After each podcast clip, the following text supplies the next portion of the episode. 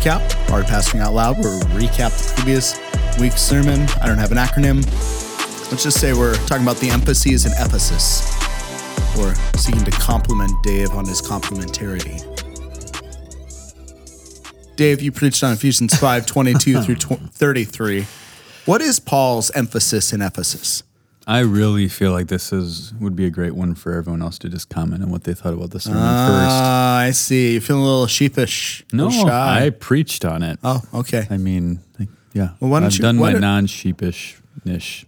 Yes. Why did you? Okay, here we go. Why did you start at the end? Why did you start with the mystery instead of just tracking the text?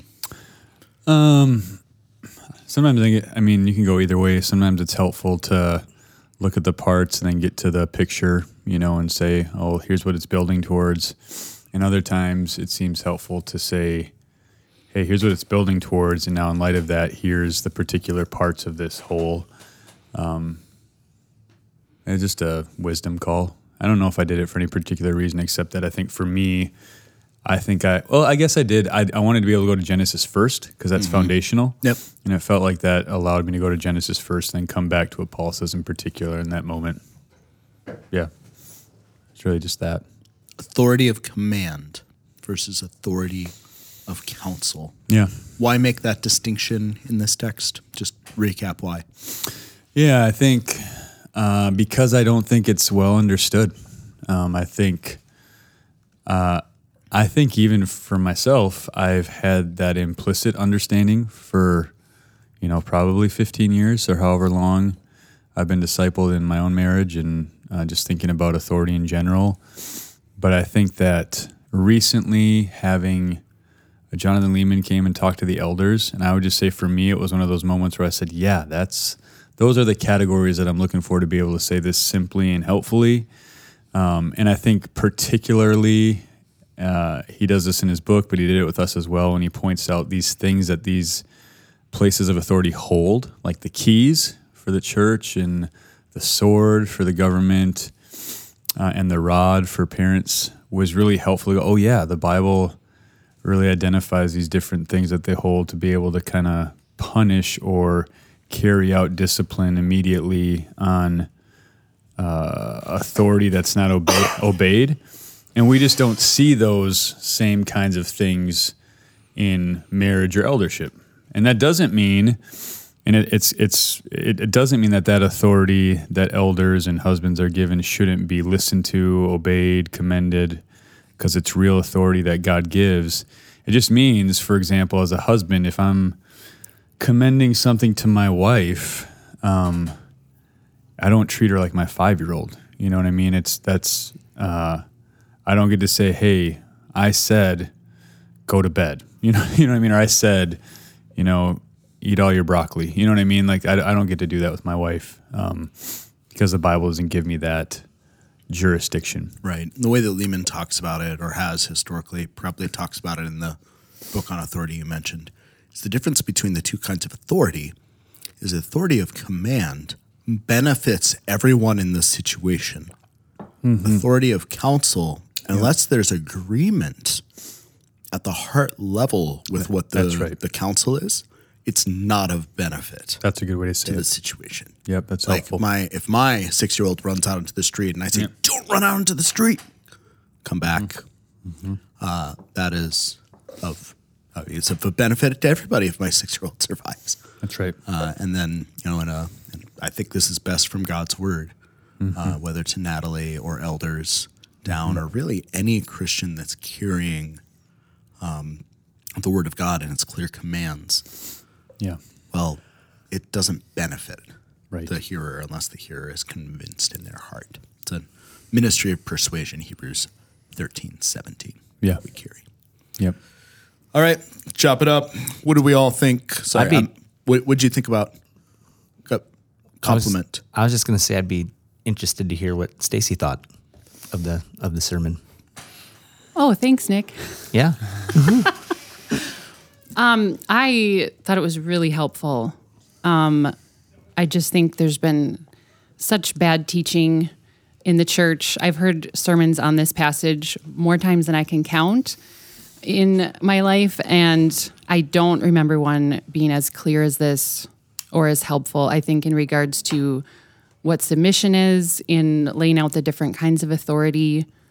Um, that's that was a new category to me a couple years ago when Jonathan Leeman came, and um, yeah, just throughout your sermon, there were times that I was like, "Oh wow, he said that.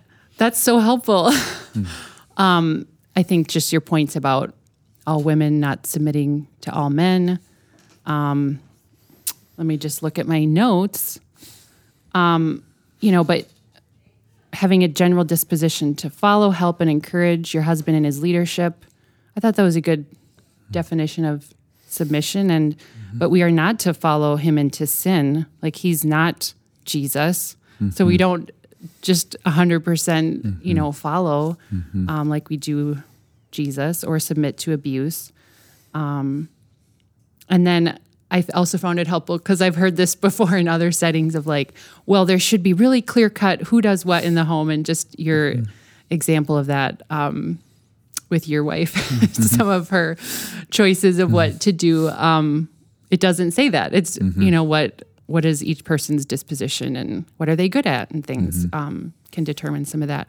And then one other thing that occurred to me this morning um, as actually as I was listening to a podcast on Revelation, um, it occurred to me as they Daniel ref- just lit up. oh I know it Oh, yes The worlds are colliding. oh yes um, they were pointing to uh huh the marriage supper of the Lamb in Revelation, and they reference back Ephesians five, and it occurred to me as they were sharing about this that this has something to say to us, even if we're single mm-hmm. um, mm-hmm. or if we're married. This is God's word. And if mm-hmm. you're single, oh, you are going to get to participate in the best marriage. And this passage has something to say to us about what that is. And so it just as an encouragement, like if you heard this and you're single, it does have something to say to you um, Big time. and get out of it. So that's all I have to say. I could just keep going on, but what about what did you think, Nick? Well, yeah, I was just going to say, even though I'm not married, marriage and the picture that's painted of it in scripture still points to Christ in the church. Yep. Right. Right. And I'm part of the church, Yep. and therefore I'm called to submit my life to Christ. Mm-hmm. And so seeing a beautiful picture of marriage, whether that's in scripture or in the marriages that I see, you know, the imperfect marriages I see in the world, they're, they're supposed to point to Jesus. So it really does have something for me.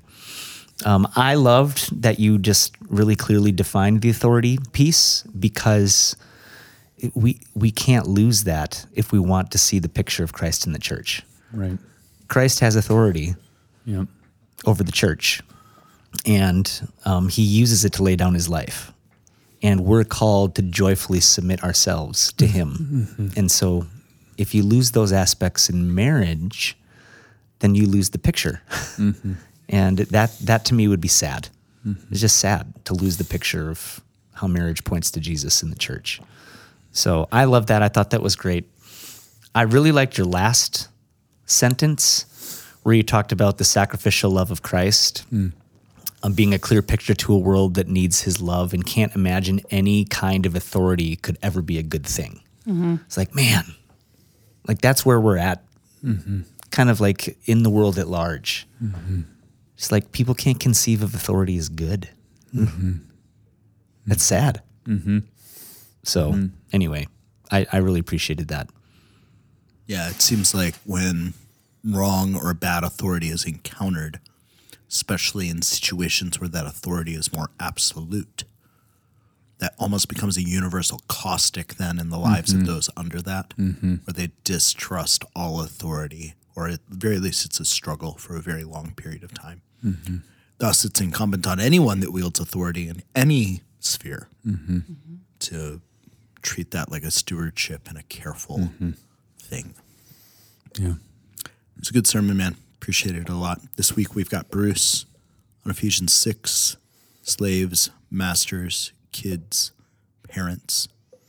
Um, looking forward to that too. And then one more in Ephesians and off to the races for Advent and F- and Zephaniah. Yeah. Thanks.